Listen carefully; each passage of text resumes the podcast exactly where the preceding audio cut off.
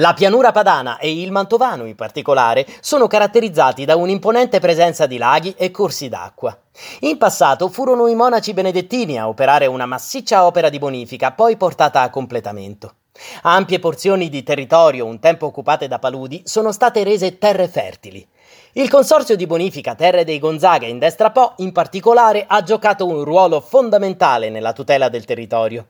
Tra le varie opere del Consorzio, che tra la fine dell'Ottocento e gli inizi del Novecento consentirono la bonifica di oltre 33.000 ettari di terreni, lo stabilimento idrovoro Agro Mantovano Reggiano, detto la Gonzaghese, a Moglia di Sermide, è il più significativo. Lo stabilimento interessa la porzione di Oltrepo, posta a destra del Po e a sinistra del Secchia. Presenta 8 pompe idrovore e un doppio ordine di paratoie. Lateralmente sono annessi 2 fabbricati che un tempo ospitavano ai piani superiori il personale di servizio, mentre al piano terra si trovavano l'officina e la sala produzione energia elettrica, oltre a 2 locali caldaie per la produzione di vapore, ciascuno con una ciminiera alta 50 metri, magazzini e sala trasformatori.